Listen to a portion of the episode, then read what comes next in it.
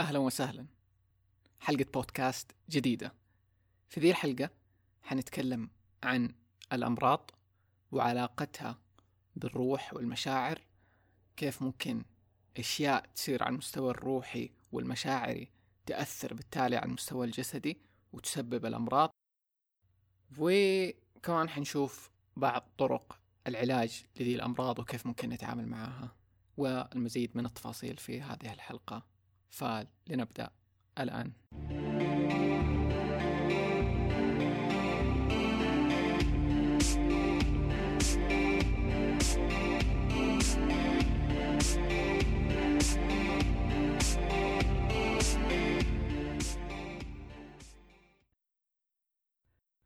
طيب في البداية خلينا نتكلم شوية أشياء عن كيف يعني إيش الفلسفة من وراء موضوع الأمراض والروح أو المشاعر وإيش علاقتهم ببعض. الفلسفة دي إيش تقول؟ تقول إنه في رابط بين المرض الجسدي والأسباب النفسية والمشاعرية اللي يمر فيها المريض. وإنه ما نقدر نعالج الجسد بدون ما نعالج الروح والمشاعر معه. وكمان كل خلل وعدم توازن وكبت على مستوى الروح والمشاعر ممكن إنه يسبب مرض عضوي في الجسم. وكمان إنه لكل مرض وعضو في الجسم له تفسيرات وارتباطات على مستوى الروح والمشاعر.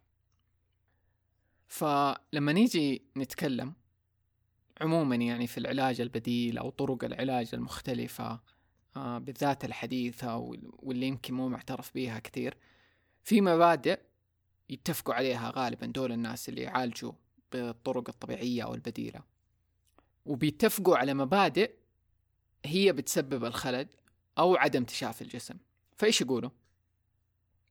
أول شيء تراكم السموم والفضلات في الجسم. فيقولوا إنه بسبب سوء التغذية وإهمال الجسم تتراكم بالتالي سموم بكميات كبيرة وفضلات داخل الجسم ما هي قاعدة تتنظف. طيب هذا أول شيء إنه مسببات الأمراض. الشيء الثاني إنه بسبب تراكم دي السموم في الجسم وإنه الجسم قاعد يحاول يتخلص منها بالتالي بيسبب أمراض حادة زي مثلا زكام حساسية اختلالات هضمية أو التهابات في الجلد. كل دي الأعراض اللي إحنا نعرفها يعني كأعراض حادة هي مصدرها الأساسي إنه الجسم بيحاول ينظف السموم المتراكمة. طيب بعده تجينا الأمراض المزمنة زي أمراض القلب السكر الربو أو خلل مثلا في عضو معين في الجسم زي الكلى. هذه ليش تجي؟ نتيجة لقمع الأمراض الحادة اللي هي اللي قبلها. فمثلا يكون في حساسية أو خلل في الهضم أو التهابات جلد. سببها الأساسي إنه الجسم قاعد يحاول يتخلص من السموم.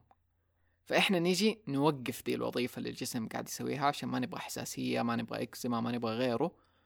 فنؤذي الجسم بزيادة بأدوية غير طبيعية بمواد كيميائية مخدرة غيرها.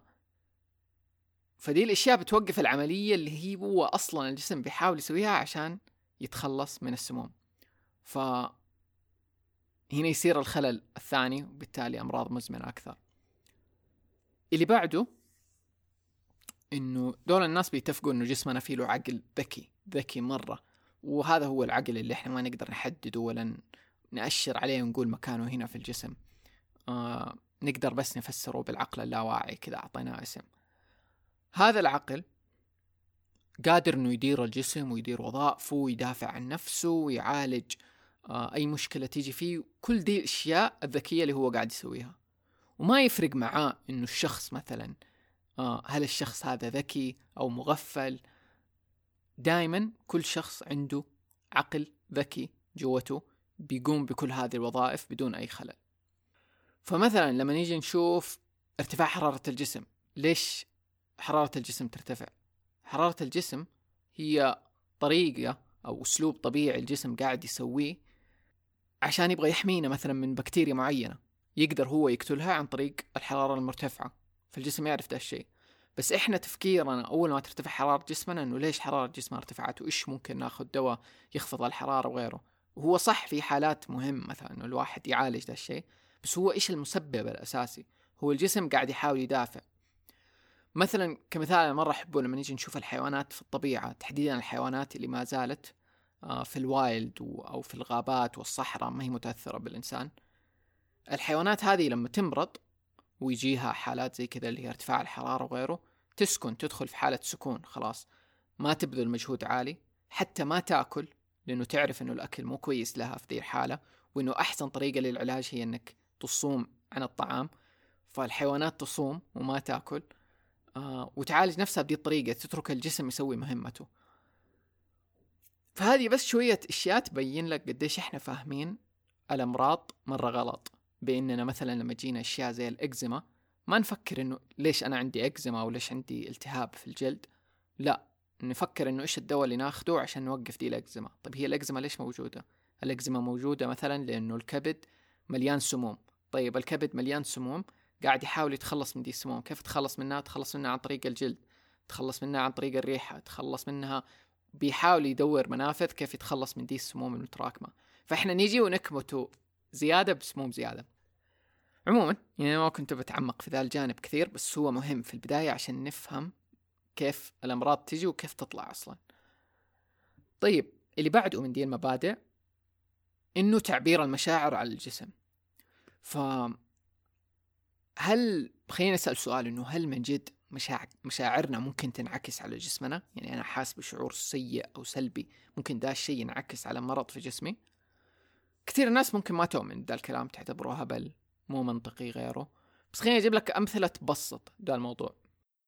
أتخيل مثلا إنه شخص عنده ألم في معده في معدته أو عنده اسهال ومتى ذا الألم جاله؟ جاله مثلا وهو في الشغل عنده ضغط مرة كبير في شغله.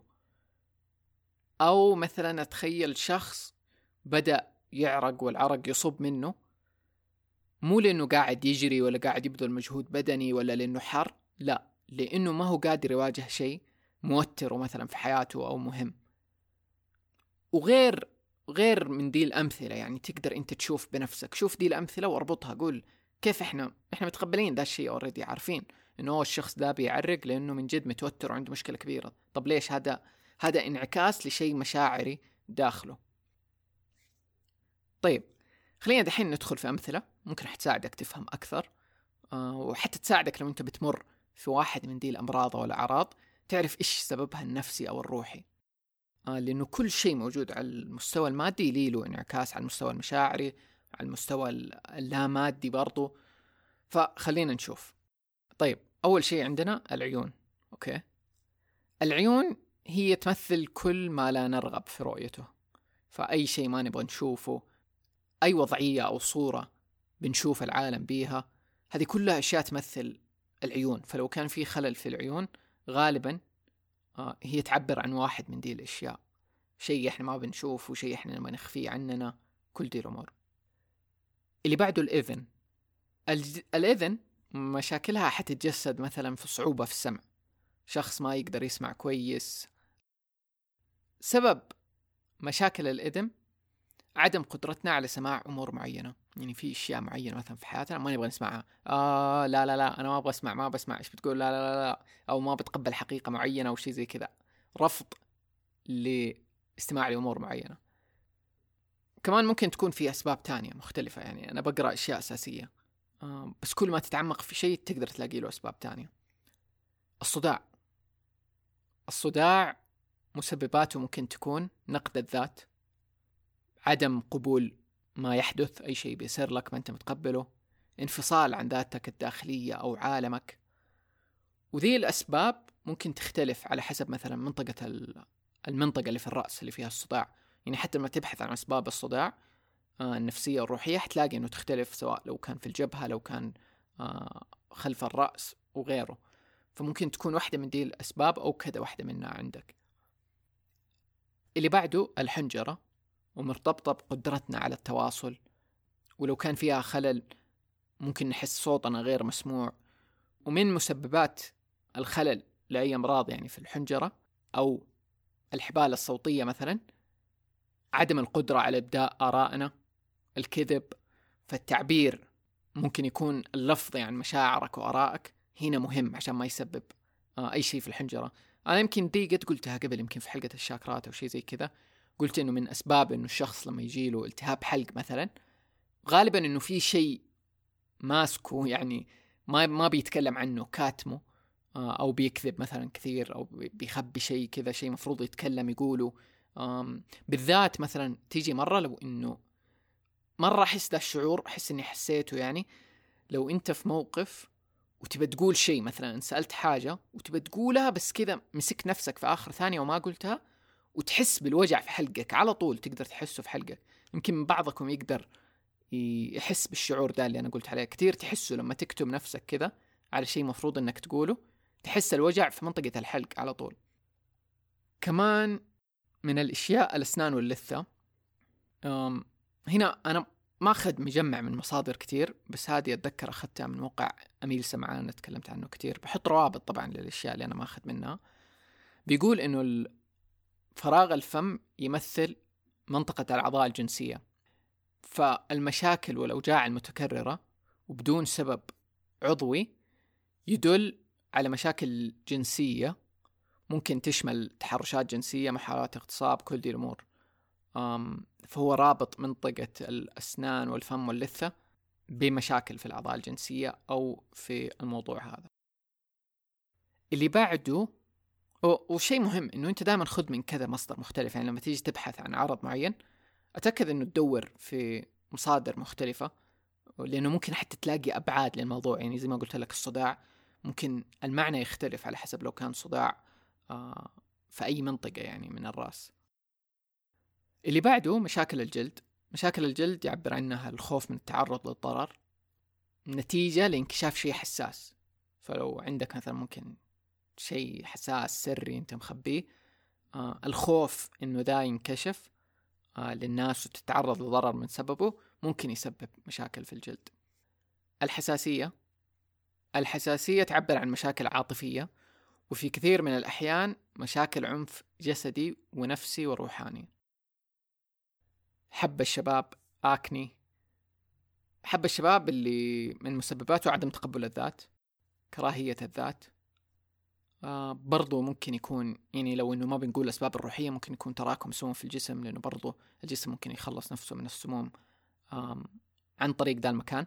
بس أصلا أبغاك تشوف كيف حتى تربط شيء عضوي يعني زي إحنا نعرف إنه مثلا حب الشباب ممكن يكون هرمونات ممكن يكون غيره وممكن يكون سموم في الجسم. فلما نيجي نقول أوه سموم هي ما لها علاقة مثلا بتقبل الذات وكراهية الذات. أنا أجي أوريك كيف نربط هذه الأشياء. فمثلا تراكم السموم في الجسم ليش هو جاي؟ جاي مثلا إن الشخص ما بيتبع نظام أكل صحي آه، أو مثلا مدمن على سكر أو أو وجبات سريعة اللي تسبب دي الأشياء. طيب ليش هو مدمن على دي الأشياء؟ لأنه مثلا ما يحب نفسه كفاية آه عشان يعطي نفسه مثلا أكل صحي أو يتبع نظام صحي أو كل دي الأمور. وذي يعني بس واحدة من الأسباب مو شرط إنه تكون هي بس هذه كيف تربطها؟ لأنه شخص مثلا اللي يتبع نظام صحي غالبا عنده حب ذات كبير يعني يبغى يعطي نفسه high quality مثلا foods وغيره. زي مثلا لو أقول لك عندك سيارة يعني أتوقع حتكون تبى تغير الزيت حقها وتعطيها أحسن نوع زيت وتعبيها بنزين ما حتكون تبى تعبيها تراب لأن السيارة ما حتمشي فأنت تبى تديها الشيء الصح اللي السيارة تحتاجه. طيب اللي بعده الإدمان هو تشيز مرتبط شوية باللي عنه. الإدمان من مسبباته ممكن يكون الهروب من الذات خوف عدم المعرفة بكيف تحب نفسك. هذه من أشياء الإدمان. الأكتاف أي شيء متعلق بالأكتاف ممكن يكون إنك ماخذ مسؤولية على عاتقك ممكن ثقيلة أو أكبر ما إنك تقدر آه، تتحمل فتتجسد في ألم في الأكتاف مثلا. آه، ممكن يكون إنك عايش في توتر مستمر. آه كمان ما بتعطي أولوية لنفسك. هذه كلها أشياء لها علاقة بالأكتاف. الأذرع آه الحاجة للمعانقة الخوف من الاسترخاء والاتكال على الآخرين. آه خلينا نشوف الظهر. الظهر مقسم لثلاثة العلوي الأوسط والسفلي. العلوي انعدام الدعم العاطفي. والحاجة بالدعم بشكل عام. الوسط الشعور بالذنب من شيء ونتيجته. السفلي قلق من المواضيع المادية والمالية وبشكل عام ممكن يكون غضب آه، أو شعور بالإهانة أو المحاولة للسعي للكمال. كل دي أشياء مرتبطة بالظهر السفلي. الصدر مرتبط بالعلاقات الاجتماعية تقييم الذات الإحساس بالاختناق الشعور آه، بأشياء ثقيلة أو حمل ثقيل آه، ما تستطيع البوح عنه. الأرجل والقدمين تعبر ممكن أشياء عنها الخوف من التغيير. شخص ما يبي يتحرك يبي يكون في مكانه. خوف من المستقبل عموما والتقدم في الحياة وأمور العائلة وغيره. الركبتين أشياء ممكن تعبر عنها العناد. عدم المرونة ما في مرونة في الحياة وصعوبة آه، في اتخاذ القرارات. بقي شيئين. أورام وانتفاخات في الجسم. أي انتفاخات أو أورام في الجسم ممكن يعبر عنها تفكير محدود أو ضيق. حبس الدموع خنق وكبت المشاعر الشعور بالضغط آه لما تطيح في مأزق مثلا. وتقدر تشوف كيف هذا إنه يعبر عن انتفاخ. أنت تخيل مشا... مشاعر مكبوتة معناته انتفاخ. آه نفس المبدأ يعني كأنه. الربو حب خانق الشعور الدائم بالذنب وعقدة النقص. أوكي هذه لستة بالأشياء اللي جمعتها. ما بطولها زيادة صراحة. حاولت كذا إنه أخليها الأشياء الأساسية وماخذ أغلبها من موقع أميل سمعان وأشياء من مصادر أجنبية. بس خليني أقول لك كيف أنت تبحث لو إنك تبى تبحث مثلا عن شيء معين أنت دحين بتعاني منه ولا في المستقبل لو إنه جاك شيء وتبى تبحث عنه وتعرف على طول. أنا طريقتي اللي أبحث عنها إنه مثلا أكتب المرض مثلا لو إنه صداع حكتب هيدك مثلا وبعدين حكتب spiritual meaning أو metaphysical meaning واللي يعني ترجمته إنه العرض الغير مادي مثلا أو السبب الغير مادي. فأكتب مثلا الصداع والسبب الغير مادي. بالإنجليزي أتوقع إنه تلاقي نتائج أكثر فما أدري بالعربي إيش ممكن تلاقي بس أنا متأكد حتلاقي. يعني مثلا في كتاب لصلاح الراشد اسمه فك شفرة الأعراض والأمراض وأتوقع هو ماخذه آه، من لويس هي ومترجمه فهذا كتاب عربي. آه، في موقع أميل سمعان أنا بحط رابط للمقالة حقته اللي فيها الأعراض الجسدية اللي هو حاطها. هناك كمان ممكن تبحث. وبحط كمان بي دي إف آه إنجليزي حلو في روابط الحلقة. في له كذا أعراض مرة كثيرة وأسبابها الروحية والنفسية. فيعني لما تبحث حتلاقي تقدر تبحث زي كذا اسم المرض وبعدين تكتب metaphysical meaning أو spiritual meaning وحتلاقي أشياء دائما يعني. ومنها أصلا تقدر تفهم أكثر يعني. طيب. خلينا نتكلم إنه كيف تعالج لو كان عندك واحدة من دي الأعراض أو عموما كيف تعالج نفسك لو أنت ممكن بتمر بشيء مزمن وغيره. في فيلم documentary اسمه Heal. مرة رهيب بحط رابط ليله كمان في في الوصف الحلقة. أنا قاعد فد أتفرج دحين يعني ما كملته كامل لسه باقي لي شوية فيله في الفيلم ده تتكلم باحثة okay؟ اسمها كيلي تيرنر. عن تجربتها في دراسة 1500 حالة من حول العالم. كذا قاعد عشر سنين تقابل ناس من حول العالم وتدرسهم. هذول الناس عالجوا نفسهم من أمراض صعبة وخطيرة. دراستها هذه اللي فيها 1500 حالة تتضمن ناس عالجوا جميع أنواع السرطان المختلفة. وكل ده بطرق طبيعية أو بديلة. طيب جمعت منهم أشياء كثيرة عن أسلوب حياتهم وإيش يسووا ولاحظت أنه بينهم تسعة أشياء مشتركة بين كل هذول الناس. فالتسعة الأشياء هذه واحد القيام بتغيير جذري في نظام الأكل. اثنين استخدام الأعشاب والمكملات الغذائية. هذول اثنين بس أوكي؟ الاثنين هذول هم الوحيدين اللي يعتبروا شيء مادي. البقية السبعة البقية كلهم أشياء غير مادية. فعشان نكمل الثالث أخذ مسؤولية صحتك بنفسك إنه أنت خلاص تعتمد على نفسك آه، في أي شيء يخص صحتك. تتبع حدسك اتباع الحدس. إطلاق المشاعر المكبوتة. زيادة المشاعر الإيجابية. سبعة التعبير عن الدعم الاجتماعي. وتوقع هنا قصدهم الاثنين إنه أنت تكون مثلا في جروب أو اجتماعيا في group بيدعمك وكمان أنت بتدعم يعني أنت جزء من community بتساعدوا بعض. ثمانية تعميق الاتصال الروحي عموما يعني زيادة المعرفة في الروحانيات وتقوية الاتصال فيها. تسعة إيجاد سبب قوي للحياة.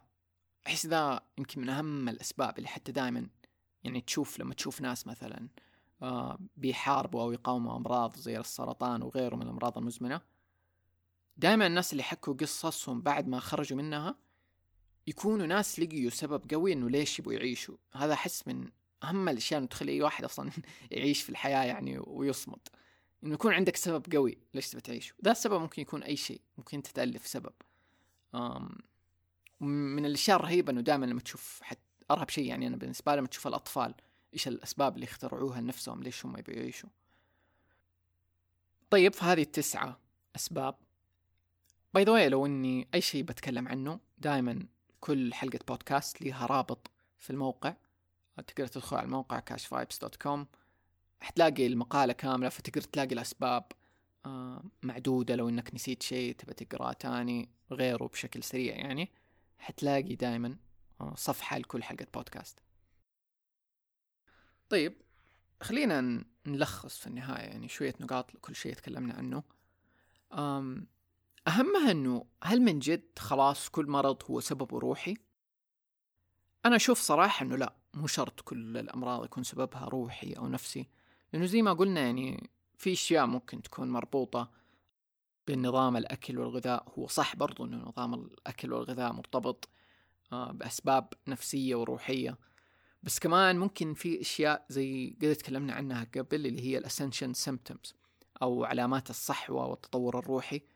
كثير ناس لما بيمروا بالذات في الفترة الزمن اللي إحنا نعيشه يعني تكلمنا عن ده أظن في حلقة طاقات الأرض إنه كيف دحين في الزمن ده اللي بتيجي فيه له طاقات كثيرة وتطور على المستوى الروحي الناس مرة كثير غالبا دول الناس بتجيهم أعراض معينة تيجي في شكل صداع آه، بسبب المعلومات الكثيرة والتغييرات الكثيرة والطاقات اللي بتيجي حتى لو الشخص ما كان جاهز حتى جسديا ليها تكون صعبة وثقيلة في البداية.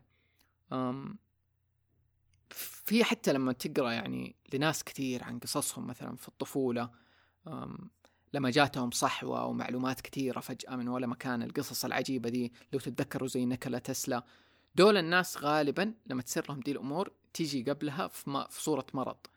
بالذات الأمراض اللي تيجي شديدة من ناحية مثلا ارتفاع حرارة مرة شديد كذا يخليك تهلوس في العالم وما أنت فاهم إيش بيصير حولك وتبدأ تتقبل معلومات كثيرة. في ناس كثير أصلا لما ترتفع حرارتهم ولا يمرضوا مرض شديد يشوفوا رؤى وأشياء عجيبة وكائنات تانية ويسمعوا كلام. ف فاحيانا ممكن يكون أسباب مختلفة مو شرط دائما إنه في سبب على مستوى الروح يعني من ناحية إنه شيء غلط. أم بس الشيء الأساسي إنه طيب إيش نسوي؟ إنه إنه نصير ننتبه. أول شيء إنه مثلا جاك عرض أو عندك عرض أنت مزمن تعاني منه لفترة أعرف إنه غالبا في له سبب بالذات لو كان مزمن. يعني ممكن يجيك صداع ساعة ويروح خلاص مو مهم أصلا ليش جاء وكيف راح. بس شخص مثلا بيعاني بالصداع بشكل مستمر طيب خلينا نشوف إيش فيه. هل نقدر نقول الأكل ممكن هو المشكلة؟ طيب okay الأكل. آم في أكل معين لما أكله بصدع. طيب أنا بغير ذا الأكل اللي مو كويس وباكل أكل صحي عشان يروح من الصداع. بس طيب لا عندي مشكلة إني ماني قادر أتبع نظام صحي. طيب إيش هي المشكلة؟ ونرجع مثلا لجذرها النفسي أو الروحي. آه ونحلها من هناك. فبس أعرف إنه دائما في ارتباطات مختلفة. لأنه اليوم تحديدا يعني في المجال الصحي والطبي العام أو التقليدي أنا أسميه غالبا يركزوا إنه ما يعالجوا السبب لا يحاولوا يوقفوا العرض مثلا. فعندك صداع خذ بنادول. طيب إيش دخل إني آخذ بنادول؟ هذا بس حيسكن مسكن. يعني سبب الصداع لسه موجود الجسم لسه قاعد يحذرني. فالصداع هو تحذير. الجسم قاعد يرسل إشارة عصبية بيحذرك. إنه مثلا وقف اللي بتسويه ولا غيره أي سبب ولا الجهاز الهضمي متكدس كل دي الأمور. فالصداع هو سبب. طب ليش ما نعالج الشيء اللي سببه؟ ليش نسكنه بس نقول له أسكت أسكت أسكت؟ يعني اليوم أنت لما تخبط إصبعك في الطاولة جسمك بيرسل تحذير عصبي وبيحسسك بالألم عشان مثلا ما تجرح نفسك غيره ولا عشان تعرف إنك جرحت نفسك. بينما هو أصلا لو خدرت نفسك ممكن تخبط رجلك في في الجدار في كل مكان وما تحس بألم. فهذه إشارة عصبية من جسمك جسمك قاعد يرسل لك إشارات. فتخيل إحنا اليوم كل شيء خذ مسكن خذ دواء خذ مدري كله قاعد بس يسكت الجهاز هذا اللي بتحاول يتواصل معك وينبهك. فإحنا اليوم أوعى نبغى نبحث نبغى ندور نبغى نوقف المسبب بدل ما إنه بس نسكنه. كمان بعد ما تبحث وتدور وتعرف ممكن تبدأ تجرب طرق علاج بديلة زي الريكي ال pranic Access Bars لأنه أحيانا في أمور ممكن تكون عميقة أنت ما تعرف حتى كيف توصل لها فممكن تجرب واحدة من دي الأشياء. أم تبدأ مثلا تشوف المشاعر المكبوتة اللي عندك وتفرغها وتتخلص منها. هذه أحسها من أهم الأسباب اللي حتشلك أعراض كثيرة بدون ما تدري بس إنك تفك ذا الموضوع. وطبعا كل ما تقدر يعني لأنه حتستمر تيجي المشاعر والأشياء بس أنت تصير واعي ليها. كمان إنه تسامح وتتخلص من الغضب. الغضب من من أهم الأشياء اللي يسبب مشاكل كثير في الجسم. ويعني هو موضوع كامل لحاله. لما نقول تسامح مو معناته إنه كل شيء مثلا يرجع طبيعي ولا عادي بس المهم إنه أنت تتسامح جوا نفسك أصلا. فتتخلص من هذا الشعور اللي أنت بيضرك. كمان ممكن تشوف طرق العلاج النفسي زي طريقة الرايك لمحمد كيلاني اللي كثير أتكلم عنها. هي تعالج الصدمات النفسية والصدمات النفسية جزء مرة مهم من أشياء كثير. آه ممكن تكون بتأثر في حياتك. ممكن تجرب التنويم الإيحائي والعلاج بالتنويم الإيحائي. كمان في ناس اليوم بيعالجوا الحيوات السابقة. أحيانا تكون في أشياء تحاول ترجع لدي الحياة تبى تحلها ما تلاقي لها جذور. بس ترجع للحيوات السابقة وتلاقي لها جذور هناك وتقدر تحلها. ولو ما عندك فكرة عن ذا الموضوع تقدر تسمع حلقة سجلتها قبل في البودكاست اسمها الحيوات السابقة past lives. في الأخير هل كل شيء ممكن يتعالج؟ في ناس كثير تؤمن إنه في أشياء خلاص ما لها علاج يعني تبرمجنا. في لستة أمراض معينة هذه أمراض خطيرة ما لها علاج مستحيل تتعالج. بس اليوم إحنا بنشوف في كل مكان وفي كل حالة ناس أقوياء عندهم إيمان عالي قدروا يعالجوا كل دي الأمراض بطرق مختلفة. فأنت اعرف إنه كل شيء له علاج كل شيء ممكن يتعالج يعني خلي عندك ذا الإيمان و... وأبحث واسعى وحتلاقي أي شخص حيدور حيلاقي صدقوني أم... وأنت ما خلقت أصلا عشان تمرض يعني كل شيء في جسمك يعني جسمك أصلا تخيل إنه يقدر يع... يعالج أقوى الأمراض ما بالك بأعراض بسيطة اللي اغلبنا مثلا ممكن بيعاني منها يعني إن شاء الله ما حد يعاني من أشياء كبيرة. فأنت تخيل ان جسمك يقدر يعالج الأشياء الكبيرة فما بالك بالأشياء الصغيرة فأخلق البيئة المناسبة ذي للعلاج الروحي والجسدي لنفسك قد ما تقدر. هذا يمكن واحد من أهم الأشياء اللي حيساعدك إنك تكون في بيئة مريحة نفسيا وروحيا وماديا وكل شيء تقدر تهيئ للعلاج ده. فعلاقاتك كويسة الناس اللي حولك كويسين يدعموك تقدر تبدأ من هنا يعني حتى. آه عشان مثلا تبدأ رحلة العلاج والتشافي دي. وزي ما قلت لك اللي يبحث واللي يدور حيلاقي فور شور يعني. طيب هذا بالنسبة لدي الحلقة. بترك لكم الروابط اللي تكلمت عنها في وصف الحلقة. كمان بترك لكم رابط لحساب شطحة. سويت حساب لشطحة في تويتر آه، جديد. حسيت إنه أبغى حساب بس في تويتر مخصص لشطحة. أقدر أغرد فيه أكثر عن البودكاست وعن عالم شطحة عموما. فلو عندك تويتر تستخدم تويتر تابع الحساب. تقدر تبحث في تويتر عن شطحة. أو من آه، الرابط اللي في وصف الحلقة في حال إنه ما طلع لك يعني. كمان خلينا ناخذ شوية من ال reviews لي فترة ما شفت ال reviews review من مريم عز. تقول سلام كشميري. أتشرفت بمعرفتك من خلال بودكاست شطحة. لازلت بسمع في الحلقات. سمعت صباح اليوم مع الأسرة حلقة نيكولا تسلا. من زمان تعجبني شخصيته. وحطيتها ك profile لي على واتساب. بتمنى لك كل التوفيق. يا ريت تعمل حلقة عن البديهيات. شكرا لل review. عجيب إنه في أحد بيسمع مع العيلة. ما قد صراحة تخيلت. مني أصلا متأكد إنه البودكاست جو عيلة. بس يمكن عيلتكم يعني رهيبة. حلو حلو لو إنك يعني تشارك البودكاست مع أحد أو تسمعه مع أحد. ممتع أحيانا. review من بسمة تقول أهلا شكرا لك. أول شيء على البودكاست الرهيب والمواضيع الحلوة. جدا مثيرة صراحة وتحمس. في موضوع كمان يا ليت تتكلم فيه اللي هو عن العاصفة الشمسية اللي راح تسبب بانقطاع الإنترنت. الموضوع مرة غريب. الموضوع ده صراحة يعني ما أدري ممكن تكلمنا عنه في حلقة حلقة طاقات الأرض. يعني تكلمنا إنه في عواصف شمسية وممكن تسبب أشياء زي كذا بس يعني ما في شيء أكيد نقدر نتأكد منه. في في كلام مرة كثير على الموضوع. في ناس تقول أصلا آه إنه في كائنات نورانية أصلا بتمنع ده الشيء. لأنه دي السنة صارت أصلا اللي يتابع العواصف الشمسية يعني صارت عواصف مرة قوية. آه دي السنة بتحطم حتى أرقام قياسية. اللي يتابعني على قناة تليجرام دائما أحط رابطها في وصف الحلقة. تكلمت مؤخرا عن ذا الموضوع نزلت رابط لقناة يوتيوب تتابع العواصف الشمسية. بس إنه يعني الشيء الأساسي إنه ما ما ما في شيء أكيد ما حد يعرف إيش ممكن يصير أي شيء ممكن يصير. فما عندي كلام أكثر على ذا الموضوع. طيب شكرا كمان لرغد 65 بتول فهد وجدان جولز إكس ستار 26 العنود وسجى أحمد من عمان. nice. شكرا شكرا من جد لكل أحد بيكتب review لكل أحد بيشارك أو يدعم هذا البودكاست بأي طريقة كانت. لا تنسوا الروابط اللي في الوصف وتحديدا حساب تويتر الجديد. نبغاكم تجوا تتابعوا الحساب ونراكم في الحلقات القادمة. مع السلامة.